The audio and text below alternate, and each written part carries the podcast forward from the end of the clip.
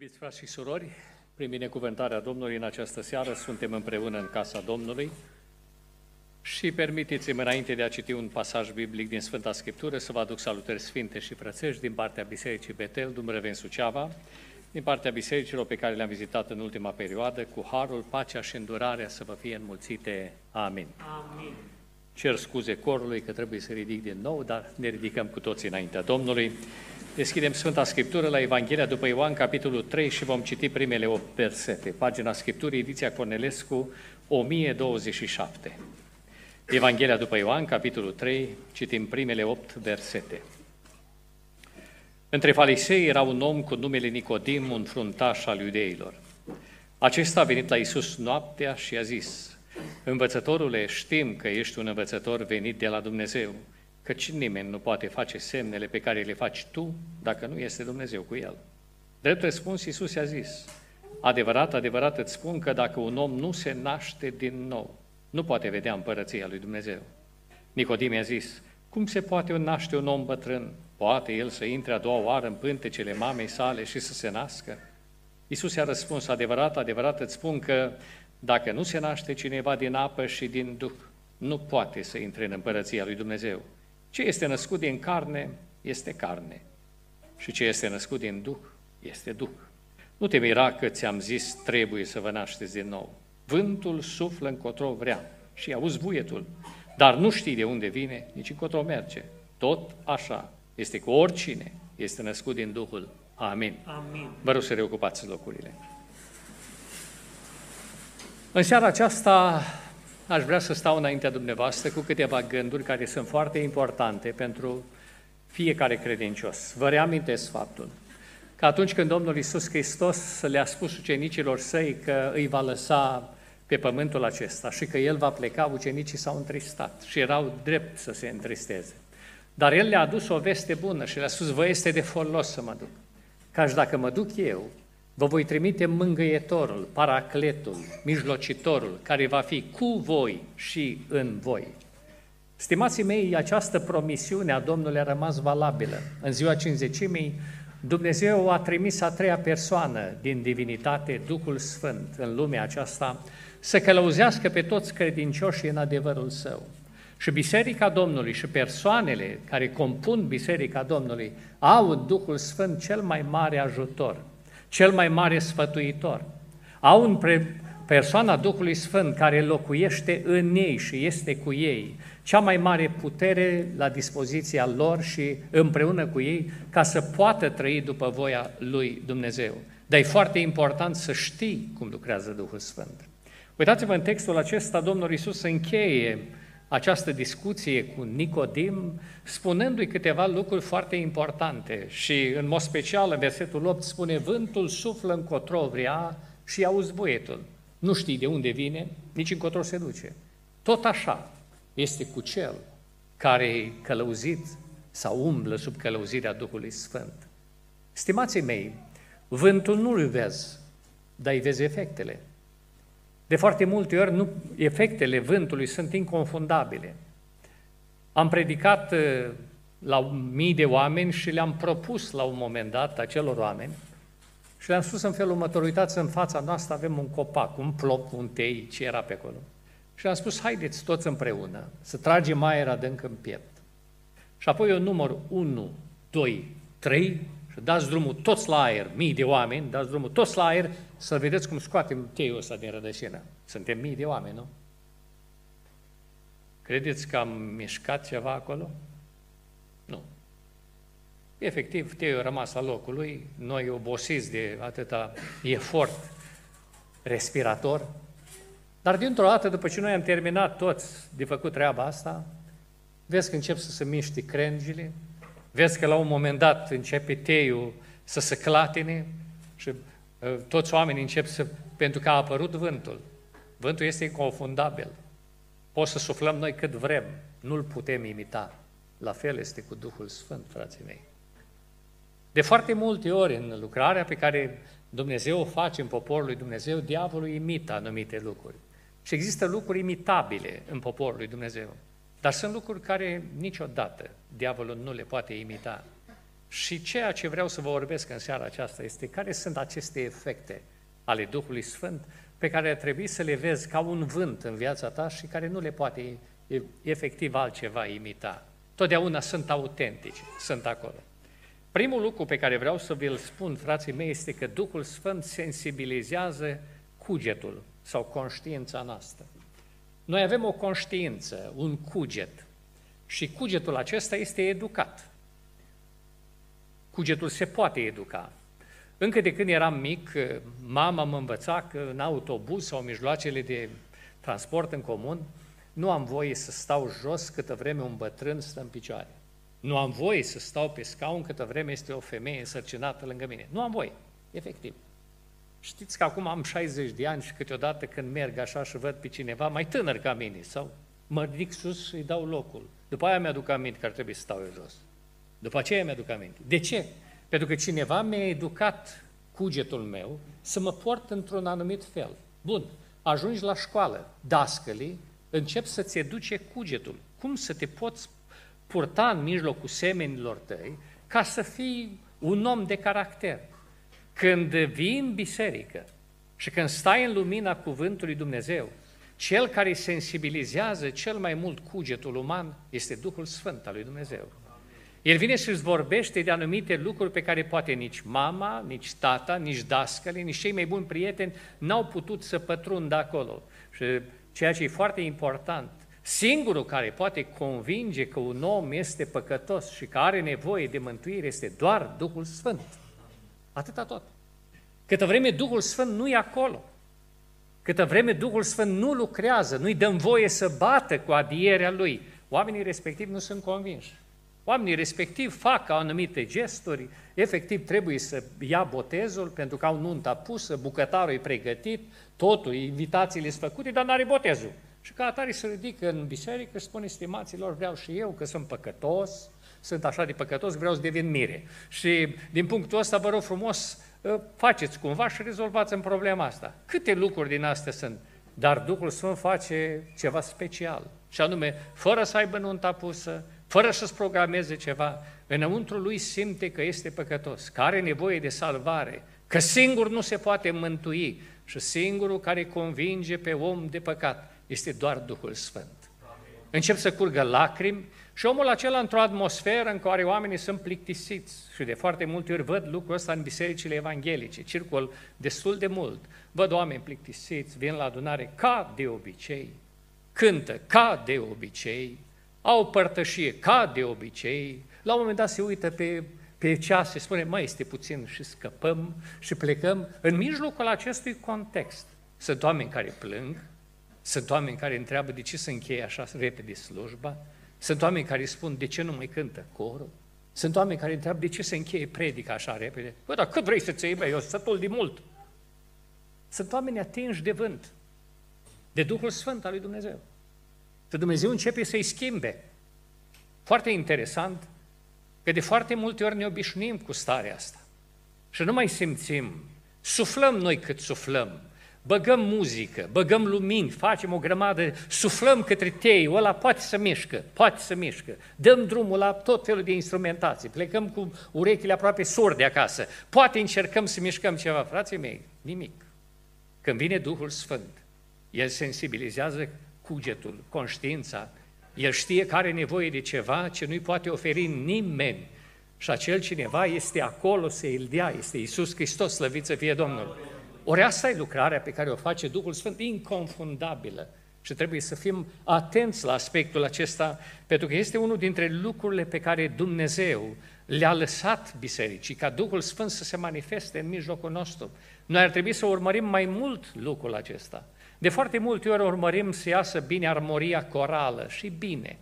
E foarte bine, de multe ori urmărim să iasă bine în mijlocul nostru disciplina și ordinea și foarte bine lucrul acesta.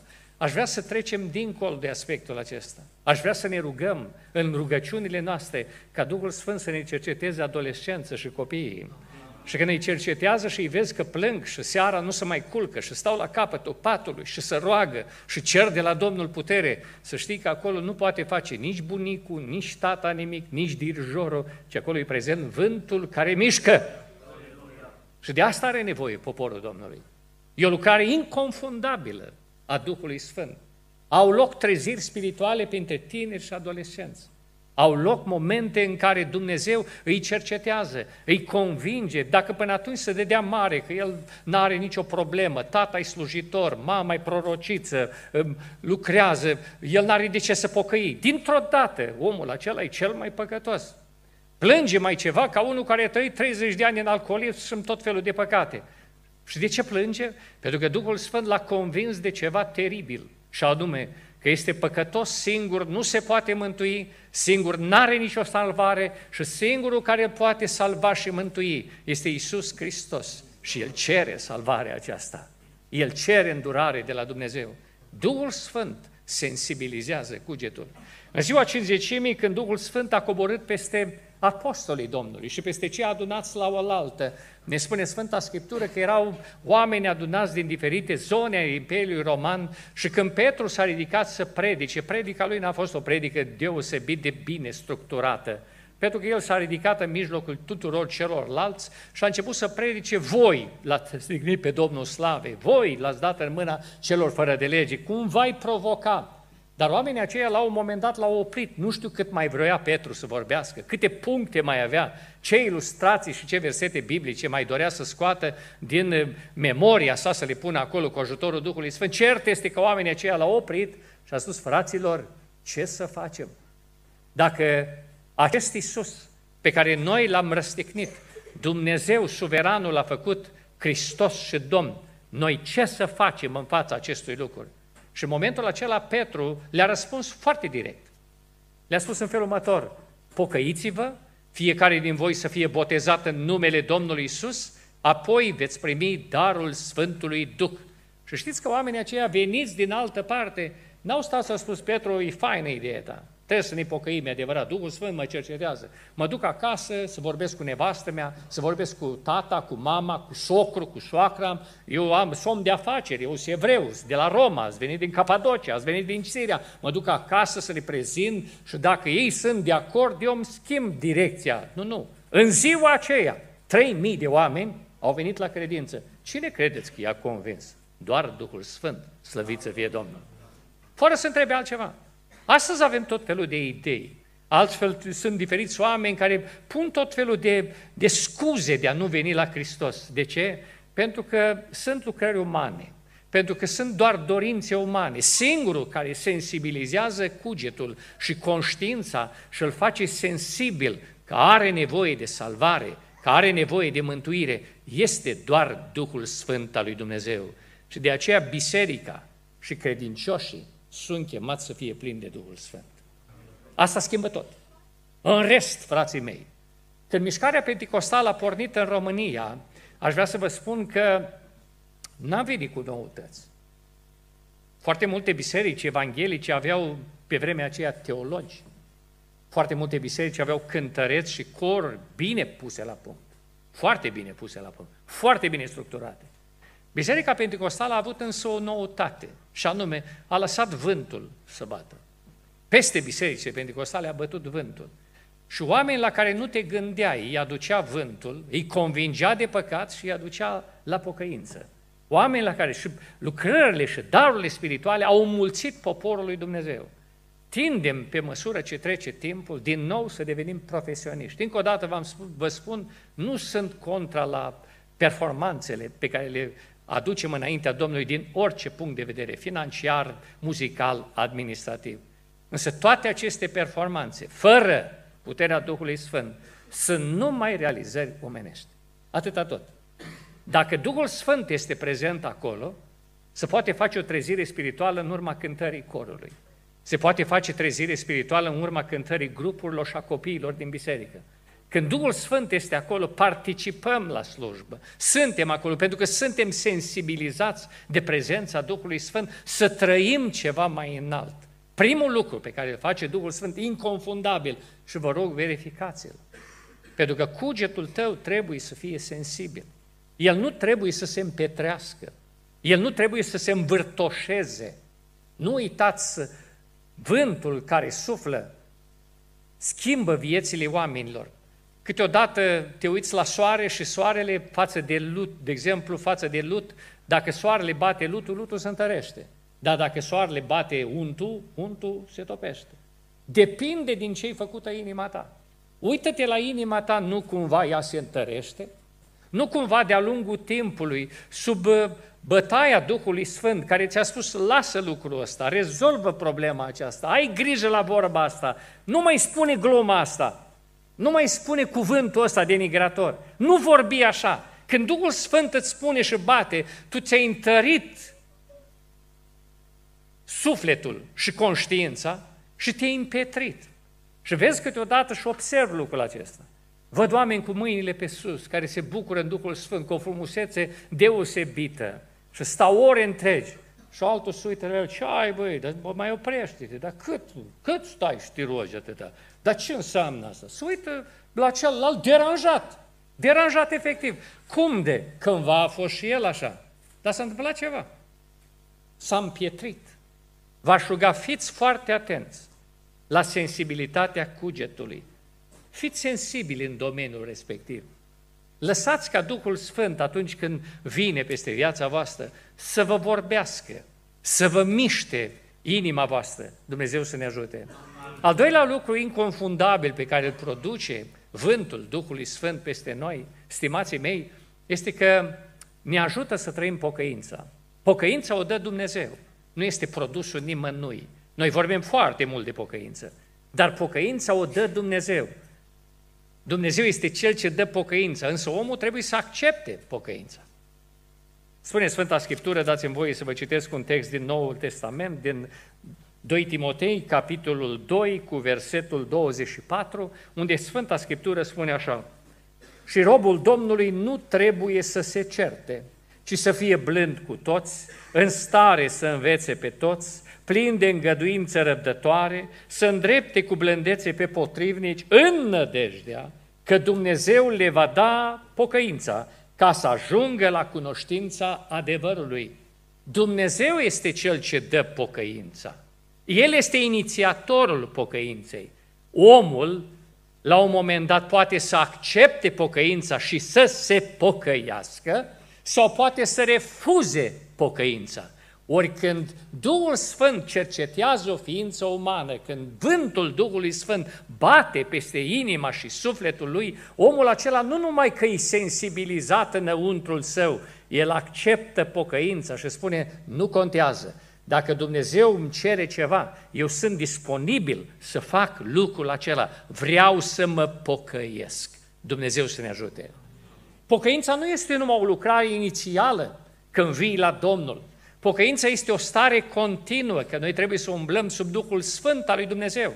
Atunci când Duhul Sfânt vrea să ne facă oameni destoinici pentru orice lucrare bună, nu vrea să ne lăsăm numai din niște apucături pe care le-am avut înainte.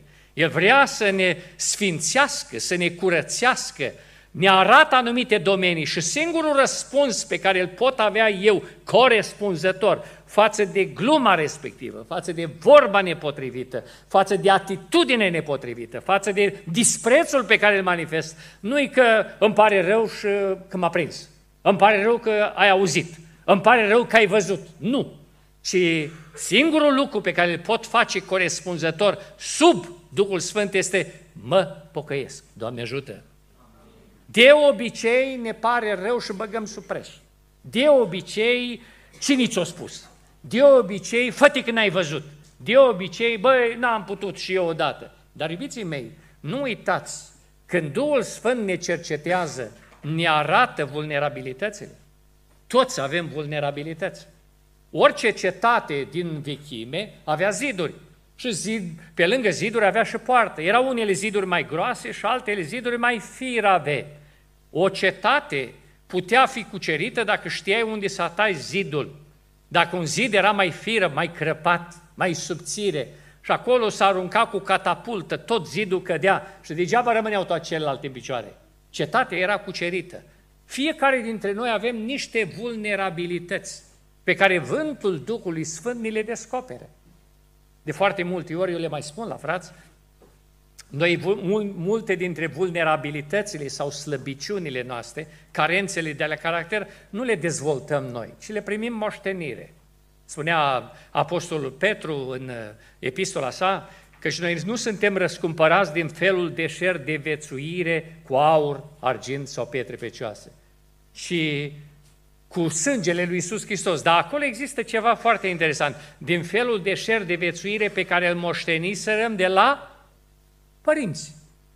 Asta presupune că dacă bunicul era nervos, tata care se năștea din bunicul era nervos. Și nepotul, aștia nu sare departe de... Nu te mira că imediat ești rapid așa. Dacă tatăl tău a fost bunic, a fost sensibil la băutură, tu nu te vei complica, nu, vei fi om calm. Vei fi om calm. Dar totdeauna vei fi totdeauna la restaurantele unde se servește și ceva băutură. De la distanță știi mirosurile la diferite băuturi. De ce? Pentru că asta primești moștenire, nu ai dezvoltat tu. Nu ai dezvoltat tu. De aceea pocăința e valabilă și în cazul ăsta. Pentru că dacă nu ești atent ce ai primit de la bunicul, ce a venit de la tata, ce ai primit tu, transmiți la copiii tăi. Dar dacă tu te poți pocăi acum, ai tăria asta să te pocăiești, nu mai transmiți moștenirea asta la copiii tăi, ci transmiți o pocăință autentică. Doamne ajută! Dacă tu, în schimb, deschizi ușa, și asta presupune câte lucruri în poporul Domnului, că noi ne pocăim de anumite lucruri din lumea aceasta. Ne pocăim de anumite păcate care să facă lumea asta. Dar în poporul Domnului ajungem la un moment dat să disprețuim pe cineva. Da, să-l disprețuim că e din Moldova, că e din Ardeal, că e din nu știu unde, că e calic, că nu are bani, că nu-i ca mine. Ori, stimații mei, biserica este cea mai asimilativă organizație spirituală din lumea aceasta. Tu n-ai voie să disprețuiești pe nimeni. De ce? Pentru că în fiecare ființă umană există un loc destinat nu unui înger, nu e un arhanghel, nu e unul cine din, din cei 24 de bătrâni, ci un loc destinat să locuiască Dumnezeu din Dumnezeu adevărat, născut și nu făcut, Hristos. De aceea Apostolul Pavel spunea că trupul nu este pentru curvie, ci trupul este pentru Domnul. Și Domnul este pentru trup. De ce? E cu dedicație. Înăuntru fiecare ființe umane, chiar dacă e beat, chiar dacă e alcoolic, chiar dacă e mafiot, există un loc de genul acesta. Dacă locul ăla nu e ocupat de Hristos, îl va ocupa băutura, îl va ocupa curvia, îl va ocupa mândria, îl va ocupa orice. Dacă în omul acela se pocăiește și îl cheamă pe Isus, Isus vine și scoate afară totul și ocupă locul lui.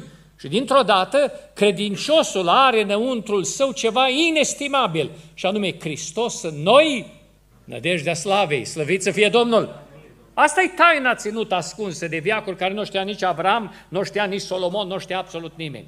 Că într-o zi, Duhul Domnului venea peste Samson și avea o putere fenomenală. Duhul Domnului venea peste David și compunea psalmi extraordinari. Duhul Domnului venea și pleca.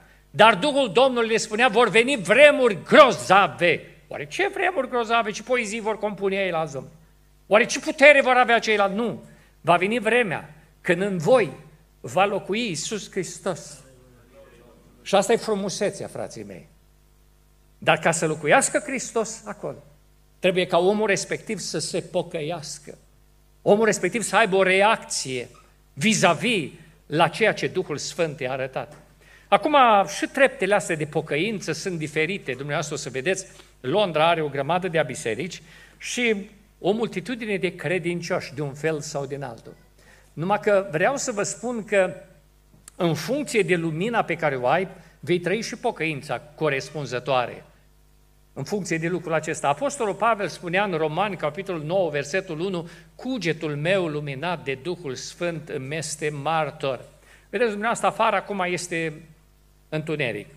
Dacă s-ar stinge luminile de aici, dintr-o dată ar fi întuneric beznă în locul acesta. N-ar mai fi probabil să ar aprinde luminile de avarii, pentru așa mai departe. Dar să presupunem că rămâne întuneric. Când e întuneric, niciodată nu poți acuza pe nimeni de nimic. Nimic, de nimic. Nu poți să-i spui cuiva pe întuneric, băi, tu, tu de ce nu te-ai barberit? Da, la întreabă, dar de unde vezi, domnule, că e întuneric? De unde vezi de eu barberit sau nu? Îi spui altuia, băi, tu ai pe față o pată. Dar de unde vezi, domnule? Vezi în infraroșu? Ce se întâmplă?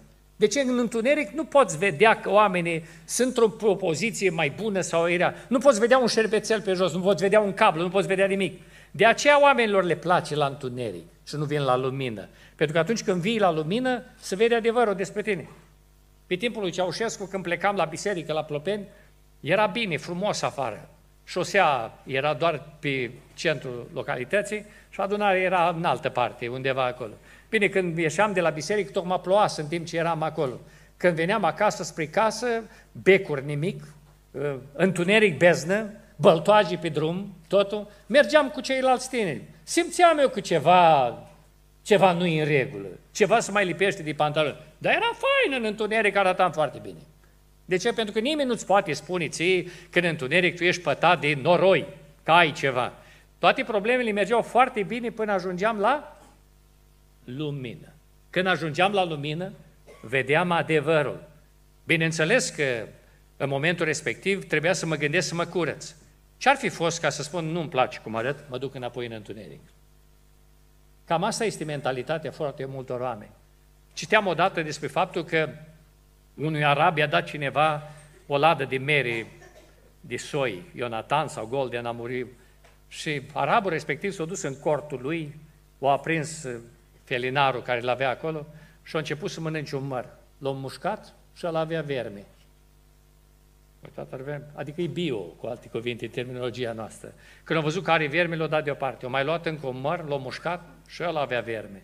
S-a uitat el așa curios. O mai luat unul, când l-a mușcat, avea tot verme. Și ce a făcut? O stâns lanterna și a mâncat toate merele.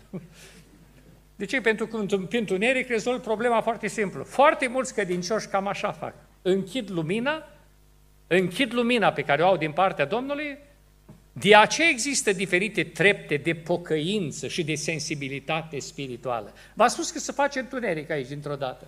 Și pentru că se face întuneric, cineva spune, băi, oameni buni, am telefonul la mine pornesc lanterna de la telefon. Când pornește la lanterna de telefon, mai vedem câte ceva așa. Nu clar, dar mai vedem. Nu știm, știm pe unii să ieșim afară și așa mai departe. Altul vine din parcare cu o lanternă de aia, cu baterii mai puternic așa, când bagă lanterna aceea, îl pune în umbră pe asta cu lanterna de la telefon. Mai vedem ceva. Și pe când amândoi încearcă să ne călăuzească spre ieșire, vine din nou lumina. Și vedem toate lucrurile clar. Sunt unii oameni a cărui cuget sau inimă este luminată doar de un chibrit. El are voie o grămadă de lucruri. Da, ce-i păcat asta? Da, nu-i păcat. Eu mai mult stau în întuneric. Doar de un chibrit. Atâta tot. Și chibritul acela îi spune că are voie și aia, are voie și cealaltă, dar ce are și asta, dar ce are și asta, dar ce are și alta. Ei, sunt oameni luminați la un moment dat mai mult ca o lanternă. Și ăla spune, băi, stai puțin, că nu-i chiar așa. Nu-i chiar așa. Pocăința trebuie trăită. Apostolii au trăit un alt fel de viață. Eu nu pot permite lucrul acesta. Pe frații mei, când vine vântul Duhului Sfânt și te luminează complet, în momentul ăla te ferești de orice ți se pare, atenție, nu-i dovedit rău, doar ți se pare, dar tu te ferești. De ce? Pentru că Duhul Sfânt te luminează, slăvit să fie Domnul. De-aia e pocăință diferită. Unde o să vedeți, o să vedeți foarte multe biserici, chiar devin în ele însăși întuneric. Lumina e făcută în așa fel, cum spun eu câteodată, e ca și la restaurant. Nu știi ce mănânci, felul 1 sau 2, nu cunoști ce e în farfurie. Pentru că e lumina așa făcută. Ei sunt biserici care păstrează lumina așa, care au un anumit fel de închinare de genul acesta. Mă refer fizic, spiritual este la fel. Când Duhul Sfânt îți luminează cugetul, când Duhul Sfânt îți sensibilizează cugetul, dorești să ai o reacție nu să stai toată ziua, spui, Domnule, nu-i bine ceea ce fac, oare cum stau, oare cum stau. Nu. Răspunsul Duhului Sfânt este pocăiește-te. Doamne ajută! Și pocăința asta nu este trăită, vă repet încă o dată, doar la un moment dat. Pocăința trebuie trăită la fiecare slujbă. La fiecare mesaj pe care ți-l dă Domnul, ai un lucru de pocăit, ai ceva pentru tine. Este ceva ce Dumnezeu îți dăruiește ție.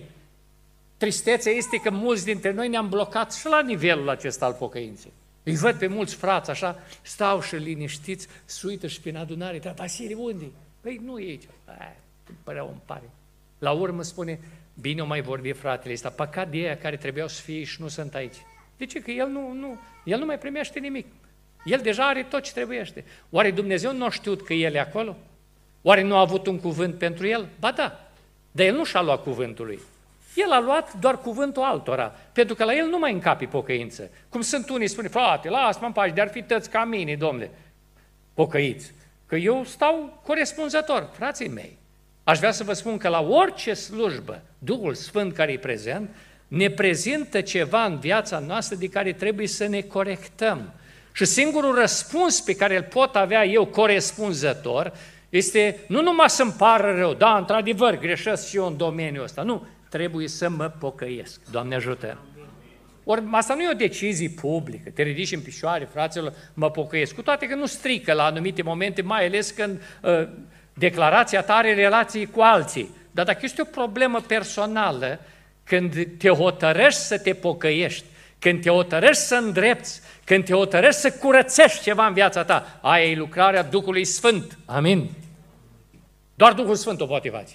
Diavolul nu e interesat deloc. Ca tu să te pocăiești, să te sfințești, să te faci mai bun. Nu e interesat deloc. Doar Duhul Sfânt o poate face. Ai văzut vântul ăsta peste viața ta? Și dacă l-ai văzut, l-ai mai lăsat să lucreze? Pentru că asta e atitudinea corectă într-o comunitate creștină. Știm că Isus este prezent aici. Știm că ne numără firele de păr din cap. Știm că va răsplăti fiecare pas pe care l-am făcut de acasă. Știe ziua de astăzi cât de obositoare a fost pentru majoritatea dintre voi. Cunoaștem asta. Știm că ne va răspăti, slăvit să fie numele. Dar nu știe de ce avem noi nevoie în seara asta. Deci toate le știi în afară de asta. Ori iubiții mei, totdeauna când te prezinți înaintea Domnului, prezintă-te și ia partea ta. Există foarte mulți oameni care vin și comentează numai ce... Nu uitați că poporul Domnului este format din, din categorii. Există cel puțin trei categorii mari pe care apostolul le definește și Domnul Isus le definește. Apostolul Ioan spune copilași, tineri și părinți. Domnul Isus Hristos vorbește de melușei, oițe și oi. Nu-i, meniul nu-i la fel pentru toți. Meniul nu-i la fel pentru toți.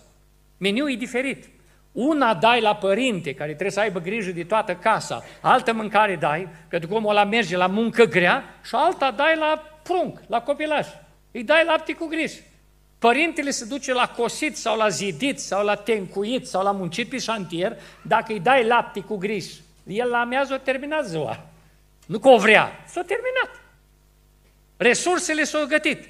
Dar atunci când poporul Domnului se adună, Dumnezeu dă și lapte cu griș, dă și carne, dă și hrană tare și la un moment dat văd oameni care cobetează, Doamne, dar ce trebuia să dea lapte cu griș? Păi, dar nu s-o dat ție, tu mănâncă ce trebuie.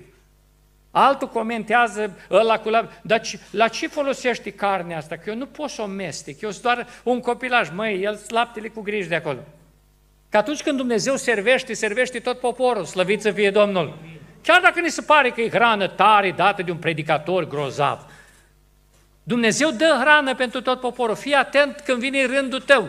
Ia-ți partea ta, hrănește-te și în domeniul tău crești spre sfințenie. Dumnezeu să ne ajute.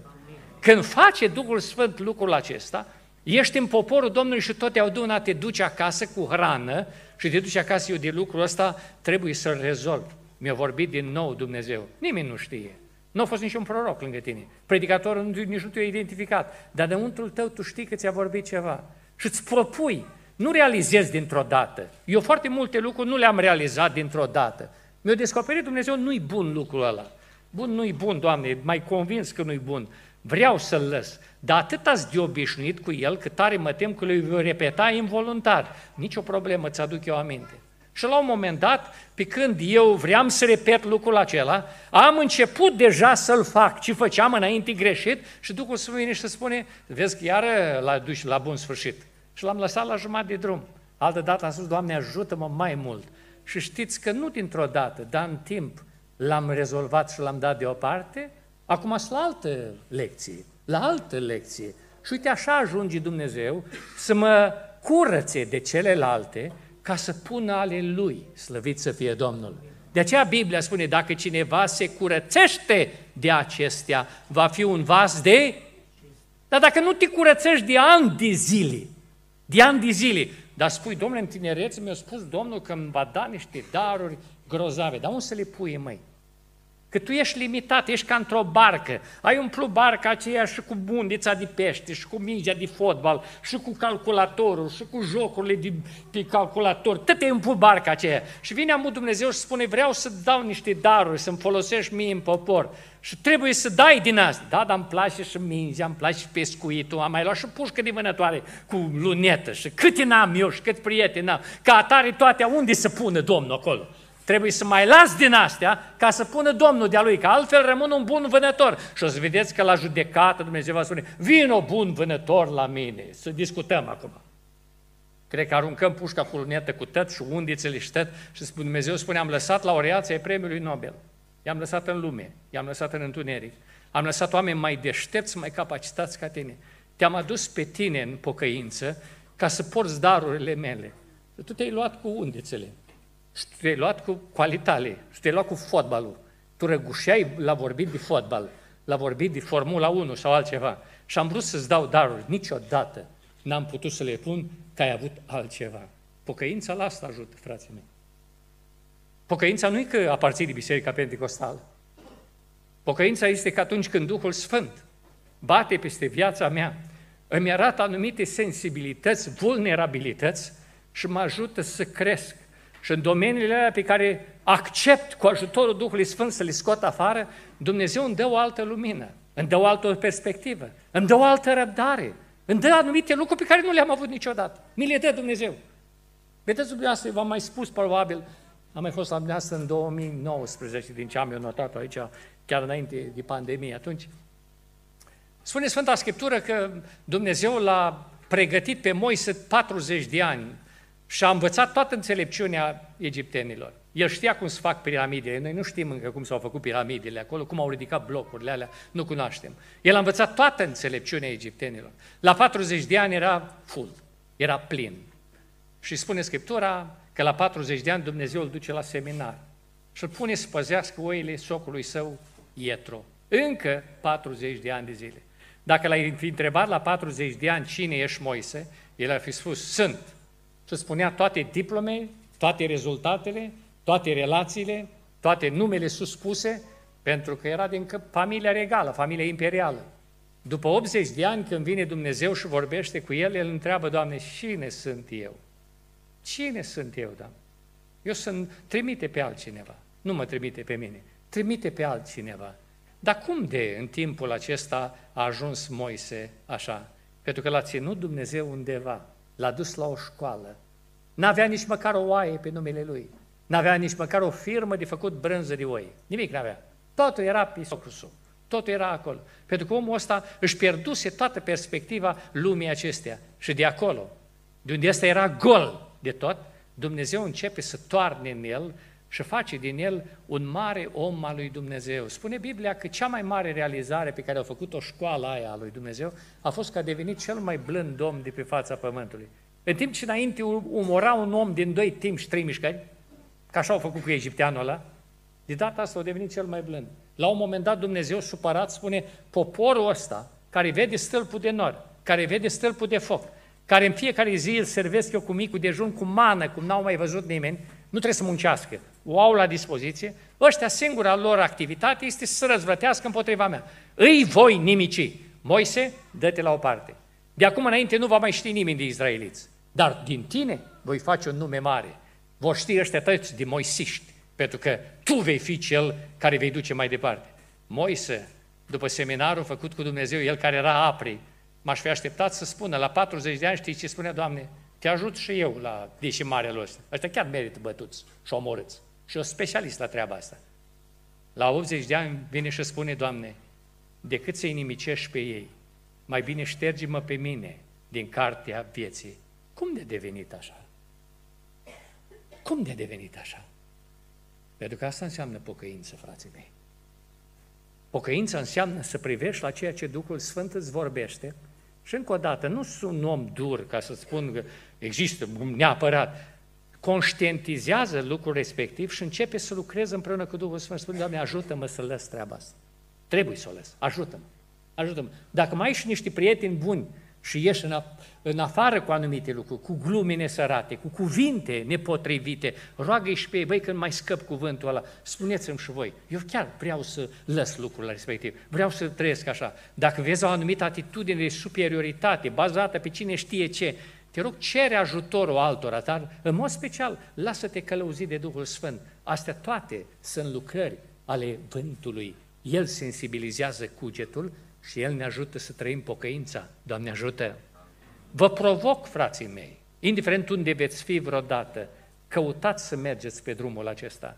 Încetul cu încetul, Domnul va scoate din viața dumneavoastră lucruri care câteodată noi le numim nevinovate, că trebuie să le mai nu le scoate, ca să așeze valorile Lui, podoabele Lui, ca să așeze cunoștințele Lui, ca să așeze felul Său de a lucra cu persoana respectivă. N-ați văzut atâtea persoane cărora Dumnezeu le-a dat dar și când ei spun Iisus Hristos este aici, toată lumea știe că Iisus Hristos e acolo. Și au o lucrare precisă, la milimetru, la milimetru, după care, după ce se spune că lucrarea s-a încheiat și amin, discuți cu el, spune, hei, lasă-mă și cu ăla, lasă-mă și cu celălalt, dar ce, ăla e așa și celălalt e dincolo și cu tare, și stai și te uiți la el, măi, nu, nu pot să-mi dau seama, mai înainte era altfel, am știut că e Domnul prezent, el ce face acum? Bun, de două, trei ori se întâmplă asta, mai bagi în seamă lucrarea aia precisă și darul ăla bun pe care îl are el? Dar ce anume, nu mai este precis? Ba da, dar ceea ce face după strică și ce a făcut bun înainte. De aceea multe cântări sunt stricate așa, multe predici sunt stricate așa. Și apostolul vine și spune, noi nu stricăm cuvântul lui Dumnezeu cum fac cei mai mulți. Dar cum îl strică? Tocmai că nu trăiesc la nivelul respectiv. Nu trăiesc la stare respectiv. Discutam cu fratele Daniel anumite aspecte pe drum la lucrul acesta privitor la, la promisiuni și la daul tău să fie dat. Pentru că nu are cum să te creadă oamenii. Dacă eu sunt programat de un oarecare timp, fratele Daniel, ce era acum să-i spun, frate Daniel, știți că eu nu mai vin la dumneavoastră, vin în partea cealaltă, mă duc, pentru că, știți, o evit așa. Nu, domnule, nu contează. Daul tău trebuie să fie da. Când ai promis, ții acolo. Dacă ești la spital sau în altă parte, te cred, frații. Dar dacă ai spus da, ține-te cuvânt. Dacă ai făcut un jurământ în paguba ta, ține-te de el. Pentru că ăsta e testul tău. E testul pe care ți-l dă Dumnezeu, nu la voia întâmplării. Frații mei, aceste lucruri trebuie străite ca să putem merge mai departe. Și odată ce lucrurile acestea sunt trăite și tu te curăți, n-are cine ce sta împotrivă. Te vei ridica ca un de lemnul pe apă, poți să te apese toate cultele, toți oamenii, toate, tot, toate persoanele, poți să te apese în jos. Diavolul poate să fie împotriva ta ce a pus Dumnezeu în tine și cine este în tine e mai tare ca cine este în lume. Amin. N-are ce să face. Pentru că valorile pe care le pune Dumnezeu în noi, armele pe care le dă El, nu sunt supuse legilor lumii acesteia. Și efectiv, cuvintele tale fac ca duhurile să cadă în leșăn. Dar toate astea pentru că te-ai curățit și te pocăiești. Dumnezeu să ne ajute. E răspunsul corect al fiecare dintre noi. E adevărat că noi luăm pocăința când un prieten ortodox vine la noi, trebuie să pocăiască, când un catolic vine, trebuie să pocăiască, dar pocăiți oare când să mai pocăiesc? Că noi atingem un anumit nivel, nu mai furăm, nu mai bem, nu mai uh, fumăm, nu mai... și cam, cam chestia asta am ajuns aici. Dar păcatele limbii când le scoatem? Dar atitudine de dispreț sau de mândrie, de aroganță pe care le avem, când le scoatem? Pe bază la trei liri sterlini care ne intră în buzunar și afacerile noastre. Când le scoatem de acolo? Vrem să ne folosească Dumnezeu. Vrem ca nostru cuvânt să aibă autoritate. Dar când le scoatem de acolo? Ori, stimații mei, pocăința este un lucru pe care trebuie să-l trăim în fiecare zi. Și când ești te prezență înaintea bisericii, nu contează că e venit cineva ca în seara aceasta. Că nu asta este important. Oamenii rămân oameni. Singurul care merită lăudat este Hristos care e în mijlocul nostru. Așteaptă-te ca Hristos să știe că ești prezent acolo. Așteaptă-te ca Hristos să știe nevoia ta. Și așteaptă-te, fii atent când îți dă rândul tău de hrană, că ți-o dă.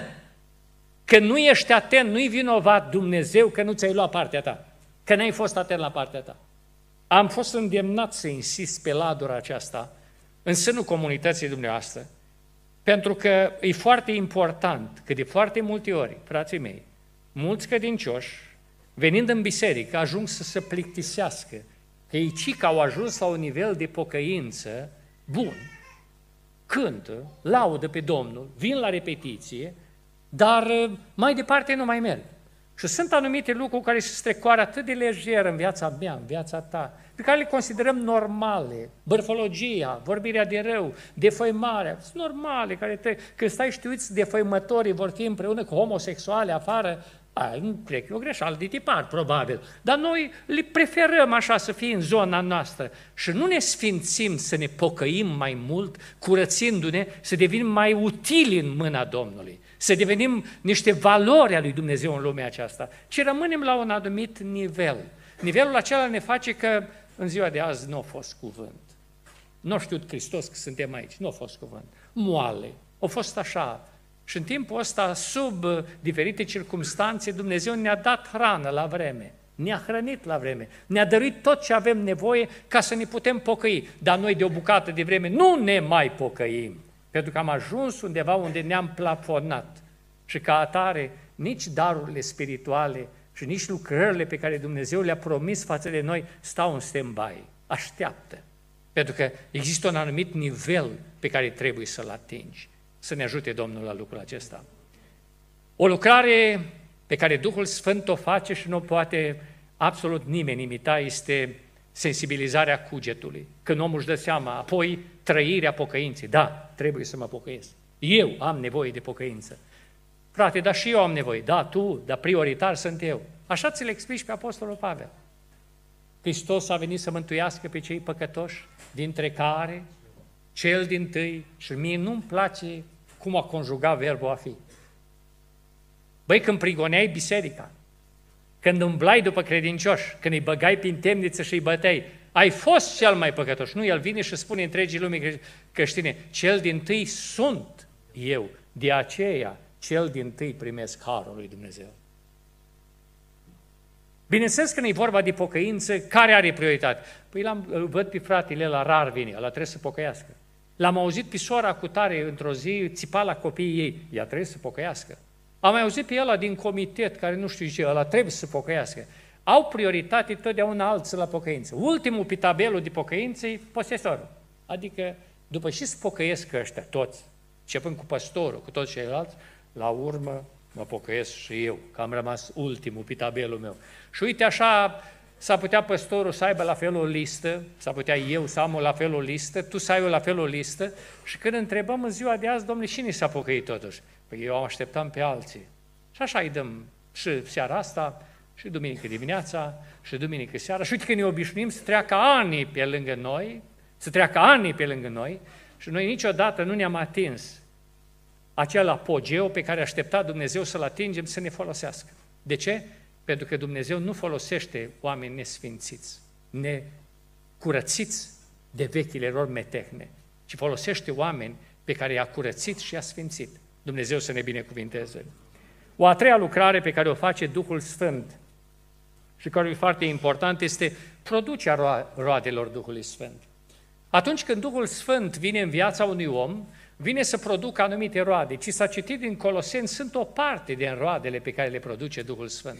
După unii teologi, există acolo în suma aceea de, de, de roade pe care le prezintă Apostolul Pavel în Galateni, capitolul 5, după unii teologi, pentru ei există o singură roadă, și aia e dragostea și normal ar trebui să urmeze căci roada Duhului Sfânt, că acolo nu spune roade, roada Duhului Sfânt este dragostea. Două puncte care se manifestă prin bunătate, răbdare, îngăduință și toate șufrânarea poftelor. Dar dragostea se manifestă așa, după unii teologi. Dar indiferent cum ar fi, frații mei, când Duhul Sfânt este în noi, începe să producă o anumită roadă. O anumită roadă. Și roada aceasta se vede în viața noastră. În dese locuri din Sfânta Scriptură, cu cuvântul Domnului, prezintă și compară omul cu un pom. Îl veți găsi în Psalmul 1, veți găsi în alte texte biblice, că omul este comparat cu un pom. Natura pomului nostru sau copacului nostru este o natură rea. Noi suntem păcătoși și de aceea facem păcate. Noi de aceea facem păcate. Noi nu facem păcatele pentru că uh, suntem păcătoși, asta e natura noastră. Nu trebuie să ne învețe nimeni să ne răzbunăm, știm. Nu trebuie să ne învețe nimeni violența, știm. Nu trebuie să ne învețe nimeni să mințim, știm să facem asta, fără nicio școală. Pentru că asta e natura noastră să fim răi, să fim. De aceea și Domnul Iisus spunea, voi care sunteți răi, știți să dați daruri bune copiilor voștri. Bun, dar dacă eu care sunt rău și produc tot felul de lucruri rele, nu chiar așa rele ca alții, dar cât de cât produc rele, când vine Duhul Sfânt în mine, dacă îi dau voie Duhului Sfânt, El începe să producă roada Lui, care este dragostea, bucuria, pacea. Și dintr-o dată constat că dincolo de răutatea mea eu pot să fiu bun, dar nu eu, ci Duhul Sfânt care este în mine. Că dintr-o dată eu pot răbda, dar nu eu, că eu de mult zicem și trebuiește. Nu știu de unde am avut eu puterea asta să răbd. Așa. Îi trebuie că m-am înroșit la față, dar n-a zis nimic. Că nu eu, ci Duhul Sfânt care este în mine. Ori, iubiții mei, asta este lucrarea pe care o face Duhul Sfânt. El vine înăuntru nostru și începe să producă roadele Lui. Și dacă lași pe Duhul Sfânt să producă roadele Lui și dintr-o dată firea pământească nu mai poate rodi de abundența roadelor Duhului Sfânt, tu devii ceva foarte interesant în Biblie. În Biblie există doar în Cartea Genezei și Cartea Apocalipsei un singur pom. În Cartea Genezei veți găsi un singur pom, în Cartea Apocalipsei veți găsi un soi deja, din pomul ăla s-au multiplicat, deja pe cele două maluri ale râului vieții și în centrul cetății, în mijlocul cetății, e tot pomul vieții. Ori, iubiții mei, câtă vreme Duhul Sfânt îl lăsăm în noi să producă roada, transformă pomul vieții noastre care producea de rele, amare și păcătoase, într-un veritabil pom al vieții care produce roada Duhului Sfânt, stimații mei. Și nu uitați, roadele acestea slujesc pentru, și frunzele slujesc pentru vindecarea neamurilor.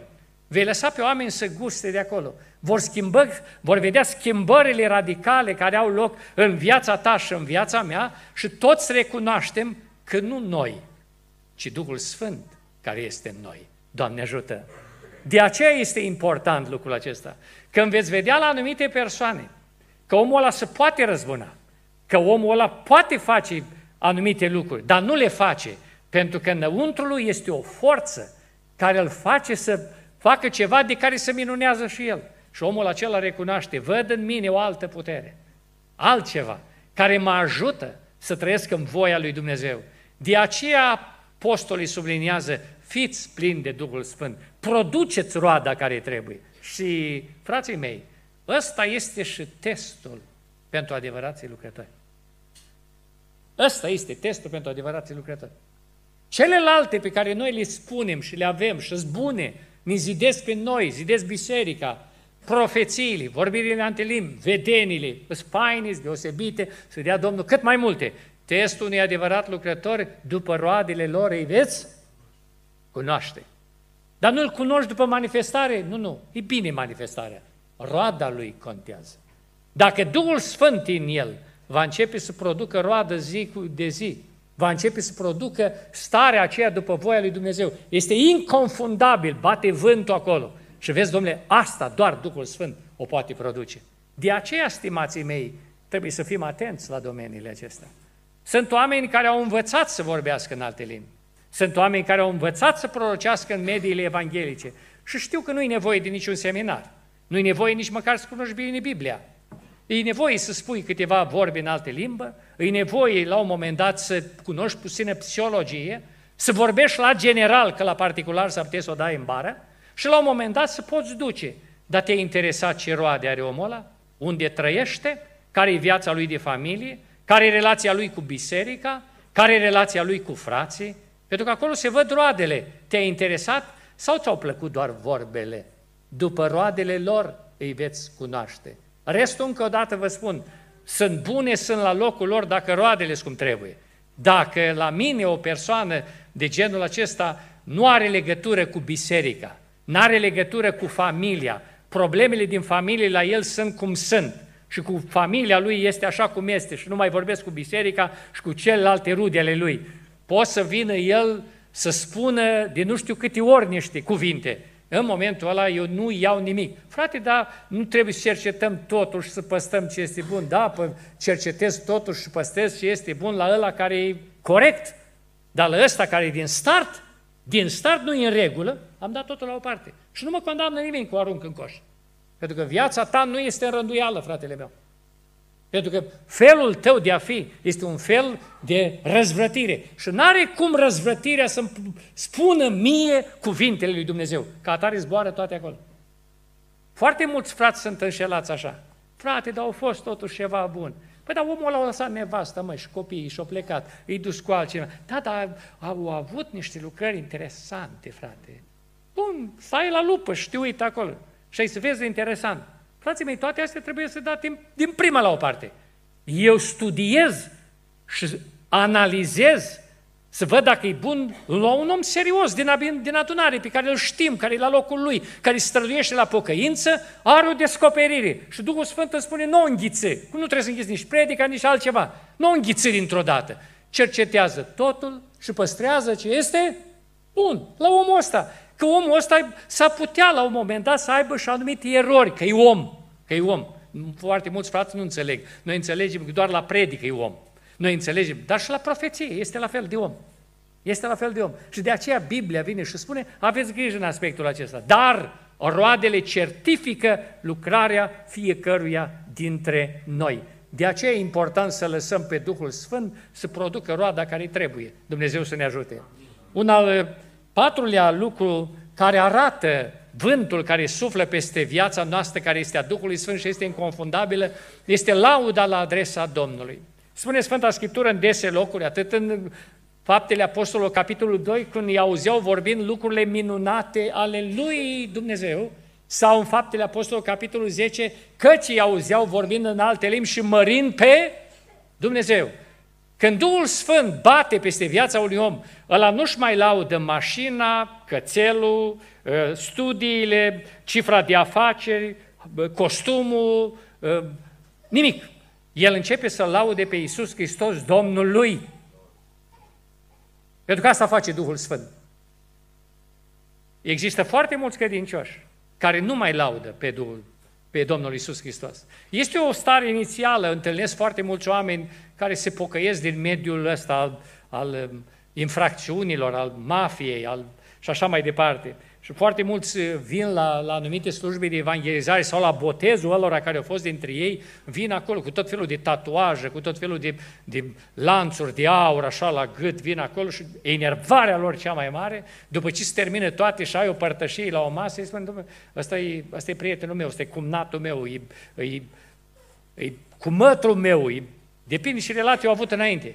Păi ăsta era baia pain, măi. Vorbeai de Lica Campionilor, discutai. Vorbeai de aventuri. Aveai discuta cu el. Vorbeai de bani, discutai cu el. Vorbeai de țepe, discutai cu el tot ce vrei, nicio problemă. Domnule, acum de când s-a pocăit, că vorbim de Liga Campionilor, stă puțin și te ascultă și începe să vorbească despre Isus a lui. Bun, noi începem cu aventurile, el iar începe cu Isus. Bă, dar Isus doar nu e jucător de fotbal, băi. Dar Isus nu e...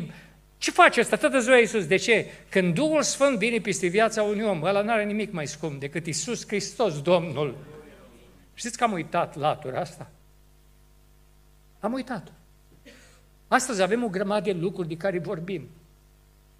Și lucrurile acestea îl întristează pe Duhul Sfânt. De mod are cine se ocupa, domnișoarelor, doamnelor și frații mei. De sport are cine vorbi. De politică. Nimeni nu vă spune ce se întâmplă în Ucraina și ce se întâmplă în Gaza. Doar ce vi se prezintă pe știri și trebuie să aflați dumneavoastră. Să vă enervați. Păi ce fac aceea, dacă îi prind eu pe aceea, pe Hamas sau pe evrei, să vezi cum au făcut ei, titurez, titurez. Nimeni nu știe exact ce se întâmplă acolo, de unde au venit banii, care a fost interesul, ce au făcut. Suntem doar manipulați. Dar Dumnezeu nu ne-a chemat să discutăm politică, nici sport, nici altceva. Ci ne-a chemat și ne-a spus în felul următor, am un nume mai presus de orice nume.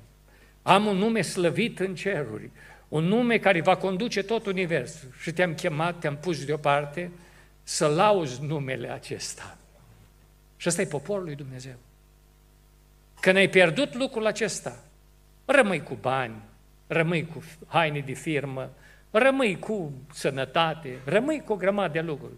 Mă, mă, câteodată vă spun sincer că am spus la frați că o să le mai spun lucrul ăsta, ca și slujitor am pe agenda mea de telefon și pe WhatsApp, am foarte multe organizații și frați care se jerfesc pe ei însă și să meargă la oameni necăjiți. În, de exemplu, vă pot da imagini din Ucraina, cum sunt scoți frați de-ai noștri de sub îndărâmături, cum li se dau pâine, cum li se dă câte un pachetel pe frigul ăsta, să duc, să bage la un demisol, să stea acolo. După când dau la următorul frate de-al meu, el e în uh, Antalya cu nevasta în bikini, stă acolo așa, după care îi dau la următorul. E plecat uh, fratele cu tare în misiune acolo, în pericol de moarte. După care văd un frate de-al meu plecat iară nu știu unde. Contrastul ăsta, frații mei, deranjează. Bine, dacă te duci undeva în vacanță, trebuie să văd eu. Dacă undeva ai timp și poți să te duci, trebuie să-i expui acolo. Pentru că faci diferența asta în mintea oricui, domnule. O serie mor pentru Hristos, o serie se jertfesc, o serie nu dorm noaptea, o serie aleargă pe drumuri, o serie, efectiv, sănătate șubrezită și o serie tot de-ai noștri, pe aceeași chemare, pe aceeași cunună, își permit o grămadă de lucruri. Și încă o dată, poți să le faci, dar nu le mai pune, domnule, acolo. Că expui. Îl faci și pe el la care aleargă, să uite și el treacă și el. Păi, dar eu singurul care tot alerg așa. Bun, azi mai alerg, mâine mai alerg. Da, adică eu nu pot să stau și eu la mare? Adică eu nu pot să iau și eu bani? Adică eu nu am de, de ce să mă duc și eu acolo? Că văd lucrurile acestea că se produc. Și dumneavoastră aveți la fel lucrul ăsta. V-a șocat, frații mei. Nu că nu merită un credincios să duc undeva într-o vacanță. Dar tu te cu nevasta acolo și pune o floare pe ăla când dau eu să văd o floare acolo, sau un verset biblic. Trebuie să știu eu că ești în Antalya? Trebuie să știu eu că ești în Maldive? Trebuie să știu și ești fratele meu? Ți-aș trimite la un moment dat, n-ai fi putut să dai banii pe concediu ăsta să se ducă că o biserică de acolo, din Ucraina, abia rezistă frații noștri să dai acolo și-au pierdut copiii în război, și-au pierdut cu tare. Vei să te pui puțin în papucii lor, nu-ți mai vine a Maldive, nu-ți mai vine a nimic. Că de foarte multe ori avem o atitudine, parcă nu trăim în lumea asta. Ori, stimații mei, când ai venit la credință și te atinge Duhul Sfânt, începi să lauzi numele Domnului, înalți, să înalți numele Domnului. Că ai o mașină mai bună, un jeep sau ceva. Frate, uite cum te-a binecuvântat Dumnezeu. Băi, este un hăr de mașină asta să duce, va arde. Iisus Hristos este totul, băi. Băi, frate, dar ai terminat o școală, ești pregătit, ești școlit. Dacă nu îmi de Dumnezeu înțelepciune să o termin, nu o terminam. Și fratele meu, eu sunt aici, altul în altă parte, dar fiecare dintre noi slujim aceluiași Domn care este Iisus Hristos, binecuvântat să fie numele.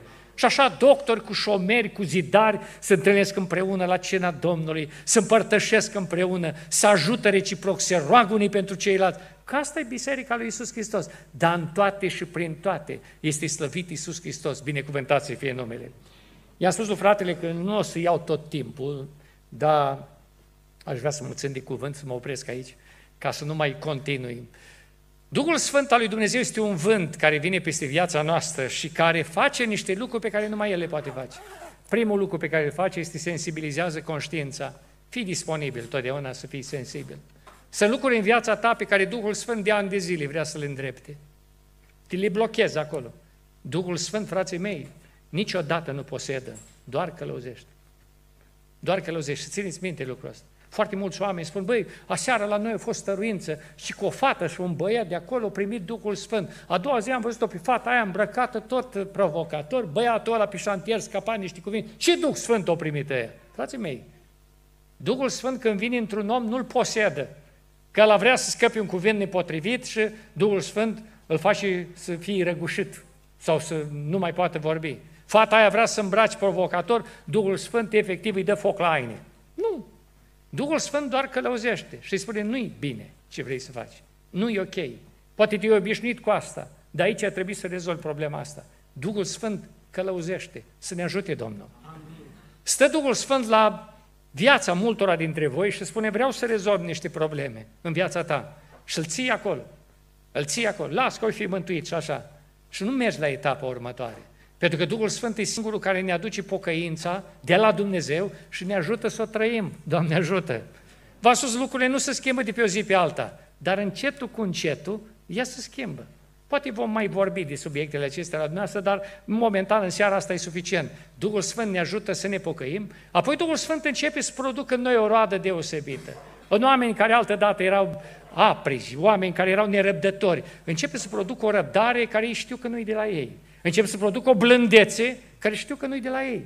Începe să producă o atitudine de respect cât te miri, nu e de la ei. Lucrul acesta. Și întreb, băi, dar tu erai zeflemitor, miștocar. Cum? Băi, nu eu. Dinăuntru meu ceva mă învață să-i respect pe frații mei. Și a început să-mi placă. Slăvit să fie Domnul.